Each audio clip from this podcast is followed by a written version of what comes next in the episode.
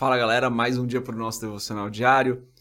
Hoje é dia da gente meditar na segunda parte de Lucas capítulo 21. Eu sou André Maldonado e o AB7 é uma produção do JC na Veia.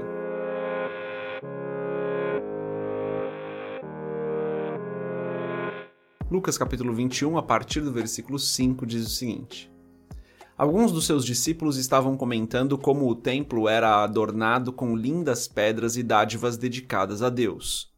Mas Jesus disse: Disso que vocês estão vendo, dias virão em que não ficará pedra sobre pedra, serão todas derrubadas.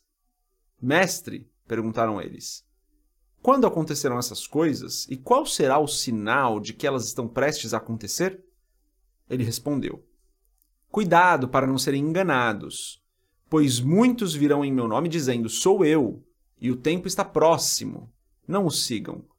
Quando ouvirem falar de guerras e rebeliões, não tenham medo. É necessário que primeiro aconteçam essas coisas, mas o fim não virá imediatamente. Então lhes disse: Nação se levantará contra nação e reino contra reino. Haverá grandes terremotos, fomes e pestes em vários lugares, e acontecimentos terríveis e grandes sinais provenientes do céu. Mas antes de tudo isso, prenderão e perseguirão vocês. Então os entregarão às sinagogas e prisões, e vocês serão levados à presença de reis e governadores, tudo por causa do meu nome. Será para vocês uma oportunidade de dar testemunho. Mas convençam-se de uma vez de que não devem preocupar-se com o que dirão para se defender. Pois eu lhes darei palavras e sabedoria a que nenhum dos seus adversários será capaz de resistir ou contradizer. Vocês serão traídos até por pais, irmãos, parentes e amigos, e eles entregarão alguns de vocês à morte. Todos odiarão vocês por causa do meu nome. Contudo, nenhum fio de cabelo da cabeça de vocês se perderá. É perseverando que vocês obterão a vida. Até aqui, até o versículo 19 Vamos fechar os nossos olhos, curvar nossa cabeça e fazer uma oração. Pai, em nome de Jesus, eu te agradeço por mais um dia, mais um, uma vez que nós temos a chance de glorificar o teu nome com as nossas atitudes, com os nossos pensamentos, com as nossas palavras. Peço que o Senhor nos direcione hoje, nos guie em tudo que nós devemos fazer e falar. Que nós tenhamos em mente no nosso coração que devemos te honrar, Senhor, em tudo que nós fazemos. Perdoa os nossos pecados e as nossas falhas, Senhor. Perdoa porque nós ainda não fazemos em todo o tempo aquilo que é o correto, mas às vezes ainda falhamos. Eu peço em nome de Jesus, Senhor, que o Senhor nos guarde hoje, nos proteja, nos livre do mal, que através da tua palavra, dessa meditação que nós vamos fazer agora, o Senhor nos conforte, nos dê paz, nos ajude a perseverar no momento da dificuldade. É o que eu peço em nome de Jesus. Amém. Galera, aqui então eles estavam no templo, né? Na, na, e, e os discípulos mostram para Jesus, comentam ali com Jesus sobre como foram usadas pedras preciosas ali para adornar o templo, né? Para enfeitar o templo. Jesus está falando, gente, isso aqui, ó, não vai sobrar nada disso.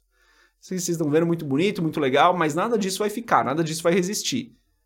Vai chegar uma hora onde tudo vai entrar em colapso, onde vão existir guerras, vocês vão ouvir sobre guerras, as pessoas vão trair umas às outras, vão ter doenças, o mundo vai entrar em caos e é isso que vai acontecer.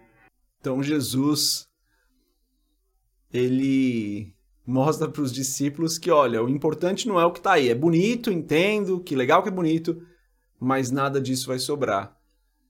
E daí fica, ele fala sobre as guerras que aconteceriam, mas ele também fala, olha, quando tudo isso acontecer, quando esses problemas atingirem o mundo, quando é, todas essas dificuldades aparecerem, não tenham medo. Quando vocês forem entregues para serem julgados e presos, não tenham medo. Quando as guerras acontecerem, não tenham medo. Quando as doenças vierem, não tenham medo. Porque no momento certo, eu, o Pai vai lhes mostrar o que falar porque nenhum fio da sua cabeça, nenhum fio de cabelo da sua cabeça vai cair.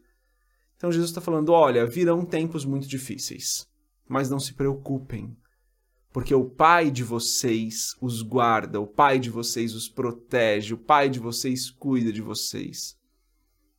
O pai de vocês não é um pai terreno que abandona, não é um pai humano que se esquece dos seus filhos.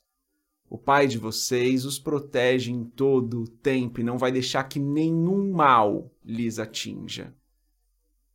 Então, eu acho que esse é um texto, pessoal, que fala muito sobre um conforto para nós, né?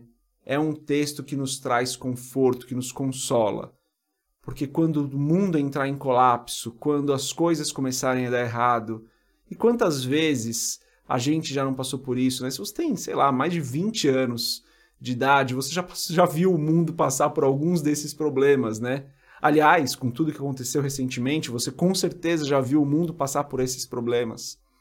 Mas o que Jesus diz é: olha, não temam, não temam, porque nada de ruim vai acontecer com vocês. Não estou dizendo que nesses tempos que nós passamos, é, no tempo de Covid, no tempo que tudo, tudo que aconteceu, nada aconteceu de ruim. Claro que aconteceram coisas ruins, claro que nós perdemos pessoas importantes para nós. Não estou diminuindo isso. Mas o que Jesus diz, olha, não temam, não temam, porque tudo isso já estava previsto. Os salvos estão salvos.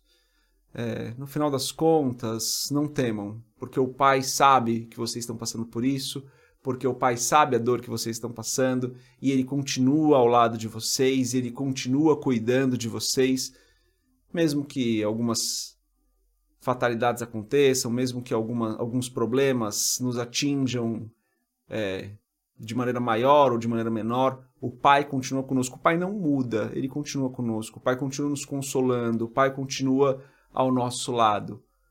Posso ter falado um exemplo nosso aqui. A gente recentemente perdeu uma pessoa muito importante assim para nós como igreja, né? Um momento muito difícil para todo mundo, gente. Nunca é um momento fácil.